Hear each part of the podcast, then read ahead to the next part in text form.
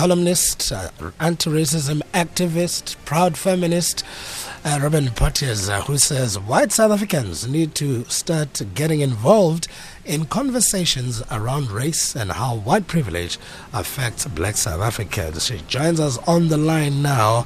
Uh, happy Monday morning to you, Robyn. Happy Madiba month, and uh, thank you for waking up so early. it's a good thing that I don't sleep much, otherwise this wouldn't be so um, so good morning. But good morning to you, and happy Mandela month to you as well. Gee, you don't sleep much. What do you get to do? I read a lot. okay, so, uh, would I be okay to say that uh, you haven't slept much uh, since Sunday? Yes, that would be very accurate. um, if I may ask, what are you reading? I'm currently reading a book called, well, I'm rereading called Me and White Supremacy by Layla Saad. Sure. That sounds heavy. uh, yeah, that's actually probably the point as well. It doesn't make for light, peaceful, um, the kind of reading that would make you want to go to sleep afterwards. Yeah, nah, you got to take it all in. How, how, how, nice to have you. How did you um, observe Mandela Day on Saturday? It was an incredibly different Mandela Day to all of the ones that I've experienced before. Obviously, previously, you could go out and you could actually spend time doing things for communities, but because of the pandemic, all my donations were sort of online and monetary. Um, and then the donation of blood, which I suppose one should try to do more regularly, not just once a year on Mandela Day. Wow, that's an interesting one. Donation of blood. Many of us haven't really thought about that. now, activists, race activists, writer, feminists, uh, strong opinions you carry. Uh, how do we describe you? Um, well, I suppose, like most people, I do sit at a number of different intersections of identities and experiences. Um, and those, you know, those experiences and identities do help to inform both what I believe, but also what I've had to try to unlearn. Um, by no means am I at the end of the journey. By no means am I an expert in anything. Um, I do work in digital marketing, but my passion does lie in writing and in trying to put my privilege as a white person to use in some way in trying to address the racial inequality of South Africa and the world at large. Um, by no means is anything that I write, or by no means should it be the last thing that anyone reads or takes into account as they're trying to learn more about these things. But I would like to hope that rather than sitting and doing nothing in some small, minuscule way, both through writing my own things and through amp- amplifying the people that I read and the people that I learn from, um, you know, we can begin to turn the tide on what has arguably been a, a complex system that ex- has existed for several hundred years. See, I mean, acknowledging white privilege in this country is very taboo. how did you get it right, and how, what's the reaction to you by your fellow, you know, brothers and sisters? Um, so I'm not sure that I get it right 100% of the time because I still enjoy the privileges of being a white person. And I am the product of those privileges in terms of socioeconomic, educational privilege. Um, obviously, it can make brides with friends and family a little uh, tricky. you know, I didn't grow up in a context where the people around me were overtly racist. Um, and I don't actually, you know, I haven't ever really heard anyone use a racial slur in person. But, you know, there are so many subtle ways that racism makes itself known and makes itself still a very powerful force in the in the society that we live in. And I mean, as is to be expected, particularly because white supremacy as an ideology, it kind of banks on this idea of white solidarity, where every member who's involved will protect our privileges and, and not call to account anyone who is enacting something that is negative. So there's definitely been incidences where I've received a lot of of um, pushback. I mean, just last night, someone called me a fake rape victim. And I'm very vocal about the fact that when I was 18, I was raped. And, you know, someone took into exception the account that I was criticizing people who had an issue with the cricket players who were supporting Black Lives Matter. And so what I find is that people will refuse to engage with what I'm talking about and refuse to engage with the ideas and try to attack me personally. But by no means is it even close to what half of or all of the black people in South Africa and the world at large have had to experience. So I suppose you've got to kind of develop a thick skin and try to keep on fighting the good fight. Sure. Um, because some people might just, uh, you know, push back as you as you were saying, and say, what? How do you define whiteness? How do you define white privilege? So whiteness, it's quite an insidious concept. I think it's it's got very different ways of of of existing. I think it exists in the fact that the culture that we grew up in. I mean, I was born at the end of apartheid, so my experience of growing up in that culture wasn't huge. But, you know, a change in legislation didn't necessarily unravel all of the white supremacist ideologies and, and rules. It just made them less averse. But it's, it's fact that, you know, I can turn on the television and at any moment the people who are on the TV and the media I'm consuming will look like me. So there's a sense of belonging. And in every situation that I'm in, as a white person, I belong. And there's also, you know, there's freedom from the burden of race because I don't have to carry around the weight of race. I, I grew up in a context, in an ideology where I can cast myself as innocent of race. And, you know, none of the media we consume, none of the, the lessons we learn in school ever cause us to look at ourselves as white people. So we can kind of look at other people as being different to what we are without having to name what we are. Um, I'm also in spaces that are kind of viewed as valuable or normal. I've got a freedom of movement that a black person or person of color may not enjoy.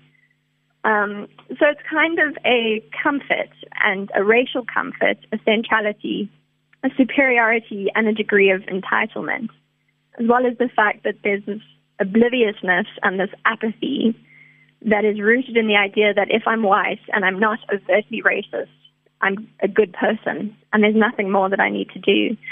But white privilege is kind of it's the fact that even as a white person, I may have had to struggle and face certain barriers, but my being white hasn't been one of them. So there's this um, writer in America, David Wellman, he says that racism is a system of, of advantage based on race. So those advantages are what we refer to when we talk about white privilege. So it's the concept that those advantages that get taken for granted by white people that we may not necessarily be cognizant of, but that we feel entitled to, they can't be enjoyed by similarly or in the same way by people of color. I suppose then uh, the inability or the refusal to share the comforts you spoke about would lend itself to racism by your definition? Certainly. I mean, so if we can define that privilege as a legitimization of one's entitlement to resources, then it can also be defined as the permission to escape or avoid challenges to that entitlement. I mean, we see our own political leaders, some of them saying that white privilege doesn't exist, or turning around and saying there's such a thing as black privilege, which there isn't. So it's not difficult to imagine that, you know, our, our subscription to this idea that the privileges we enjoy we're entitled to means that anyone who tries to call us to account or draw attention to it, you know, we perceive them as attacking us individually as good people as opposed to making a comment upon a larger ideological system. The white community, if I may put it that way, do, do you think a large majority understands this and acknowledge the effects uh, this has on the black community? So I don't think they do. Um, I think that because we consider all talk about race as a challenge to our identities and good and mor- as, as good and moral people, we kind of refuse to acknowledge that it's a broader, more complex and interconnected institutionalized system. And because we refuse to acknowledge that, we, we, we lose the ability to understand that it needs to be addressed and it needs to be spoken about. And we perceive any attempt to connect us to the system as racism as an, as, as attack on our person. Um, the trouble is, is that if you're white, because you grow up in a context that doesn't call into account your whiteness, that doesn't call upon you to interrogate what you believe, unless you've dev- devoted intentional and ongoing study to racism and white supremacy, your opinion on it is informed by your lived experience, which, you know, could be uninformed or is likely to be uninformed. But I can say that because there's nothing in our mainstream culture, both internationally and locally, that gives us the information we need to have the nuanced understanding of racism and white supremacy, which is arguably the most complex and enduring social dynamic of the last several hundred years. Do you think there's a refusal to understand racism, or there is a battle uh, by some sections within the white community to understand this and be able to start dealing with it effectively and engaging on it? I do. I, I think, you know, if you look around, we've never been more connected as a society. And all of the resources that I've drawn upon and my own journey that I continue to draw upon. By no means have I touched into every single resource that is available. By no means is my learning complete. But there are more resources, I would say, and, and both printed in terms of books or online or video. And there's more, there's more connectedness in terms of people being able to express their stories and tell you what it is they're living through. And, you know, so we've all got these assets available to us. We've all got these resources. We've all got the ability to listen and to learn and to look at that and to sort of actively choose not to engage with it, to actively choose to say it's a lie, to actively choose to say that race has no reckoning over people's lives when it does. That is the choice people are making. And I think part of that choice is fueled by fear. You know, there's that concept that if you admit to the white privilege, then and if you start to fight for equality and equity, then that means losing something. And it might do, but it doesn't mean losing something that you're entitled to have and retain by virtue of being white. So I think the fear, as well as the, there does appear to be, and at least in my experience online, there does appear to be a sort of subsect of society of people who want to sow racial dissension and who want to paint whites as victims and there's that white genocide myth even that goes around saying that white people are being systematically murdered. Um, and I think it's incredibly problematic. Yeah, hey, there is that narrative by sections of our society who talk like that. Yeah. Um, Black Lives Matter, the cricket issue in the country, the passing of Zinzi Mandela has kind of divided us here in the country as well. What's your take mm. on that? So, I mean, what's interesting to me is I was trying to think over the weekend about why are these conversations almost happening more rapidly? It's not to suggest that this is the first surge of activism that we're seeing, and it probably won't be the last. But I do believe that living in the context of a pandemic has sort of forced us to reach this, this exasperation point. Um, so the realities of illness, unemployment, pollution, unequal access to services, service delivery, all of these things compounded with the fear of the fact that there's this pandemic and this virus that is killing people and spreading like wildfire. It's kind of forced us to reevaluate and acknowledge that life is fragile and acknowledge that the world as it is is not serving the people who live in it. At least in South Africa, it's not serving the majority of the people who live in it. So, you know, society changes incrementally. The fees must fall students are now young adults. And there's this constant, and you know, there's more and more children being grown, being born into a post-apartheid context.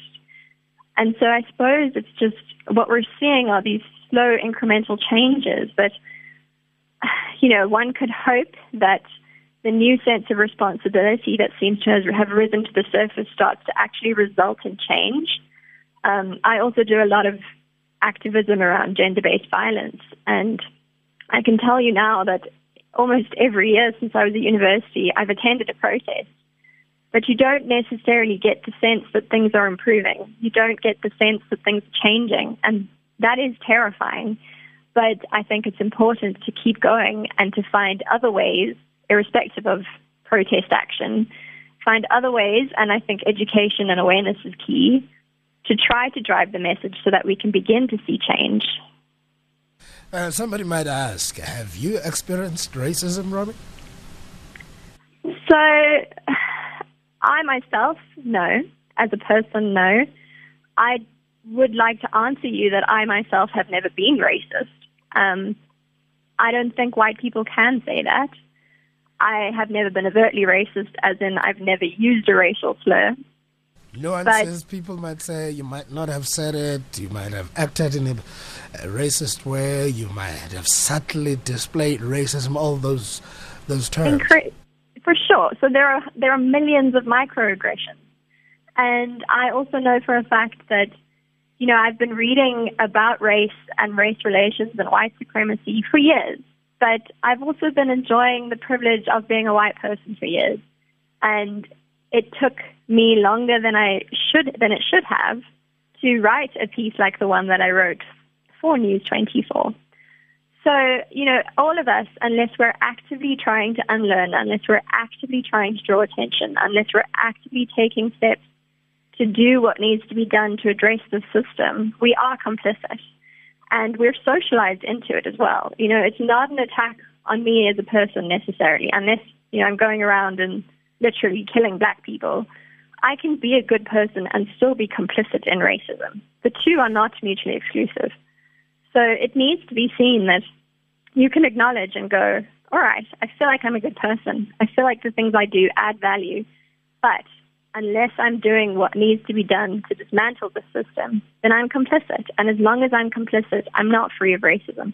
And to be fair, I'm not sure that in my lifetime I ever will be. Sure. Because uh, that uh, comes across as very difficult for a lot of people to acknowledge the complicity uh, in this matter. Mm. I think so. The racial status quo is comfortable for white people. That's the truth of it. And discussing race is not comfortable for white people. Looking at yourself and looking at what you've been socialized into, looking at what you've learned and how it manifests in your day to day interactions. It's not pleasant. It's not easy. And there's no one waiting for you at the end of the day to give you a high five and say, good job. But that's not why you do it. The thing is, is that we will not move forward in race relations. We will not move forward in addressing racial inequality if we remain comfortable. We've got to look at racism as a structure and not an event. So it's not just those individual interactions between you and me. It's a bigger structure that influences those individual actions. So if you're white, unless you have, unless you're able to grasp the concept that it's not just about what you do and that even though you're against racism, it's not actually going to be helpful unless there is further action taken, unless there is a broader understanding. Many times, when uh, some of us say, but this is not fair, uh, we get told, live. Don't play the racial cards. You yeah. know, those type of things. As opposed to say, why do you say that? Let's engage. You yeah. know, um, you get dismissed to say, ah, you're being overly sensitive, or either you're cheeky, or yeah. live, you know, let's move forward. We've moved forward. Have we really moved forward? So there's been degrees of incremental change. Um, as with the abolishment of apartheid, there were overt acts of racism that were made illegal. So obviously discrimination based on race theoretically was made illegal. Apartheid, the carrying of passbooks, these things were made illegal. But it didn't actually get rid of the white supremacist ideology. And so that's part of the problem is that it almost, you know, racism in order to survive, white, white supremacy in order to survive over the decades has been able to adapt and change. That's how it survives. And it means that irrespective of the intentions of the people within that society, it will persist unless it is actively and intentionally dismantled. So I would love to say that things have changed in a meaningful way, but I think there are still uh, many, many ways that they haven't. We've got a massive number of people who still live spatially, economically, in the same kind of context that they were living in during apartheid. But you get a lot of white people who will say, oh, but here is one black person who was very well educated and who has got the same job as I've got. So they are an example things have changed. They are the exception. They are not the rule. But some I was reading in, in, in, that context, they might as well say, it's been 26 years into democracy. What has the government done? What would you say? Well, I think the, you know, the government is a tricky one.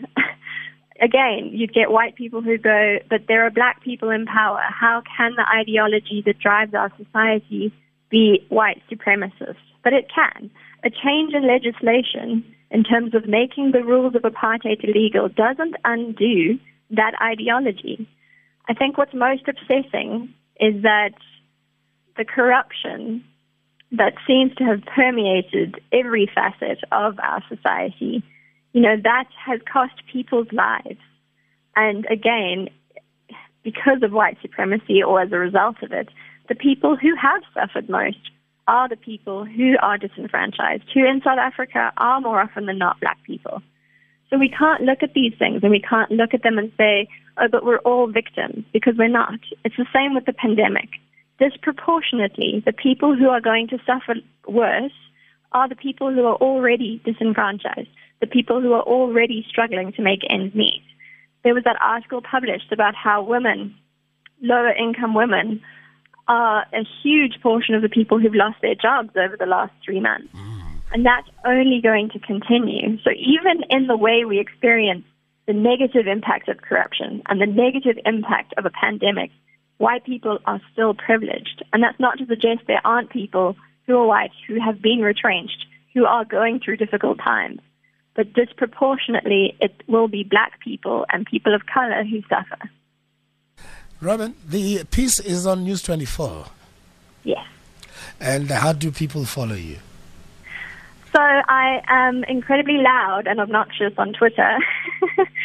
um, so it's just my. I didn't actually think that if one was going to be engaging in topics that upset people, you should probably have a pseudonym. So it's my real name on all my social media accounts. Um, yeah, so I'm always there and I'm always online. Well, Robyn, you've started something. Let's hope people will take it uh, with the good intentions that you have to have a meaningful discussion and dialogue and, uh, you know, take the country forward. Thank you for being so brave and, uh, yeah, for sharing your thoughts. Much appreciated indeed.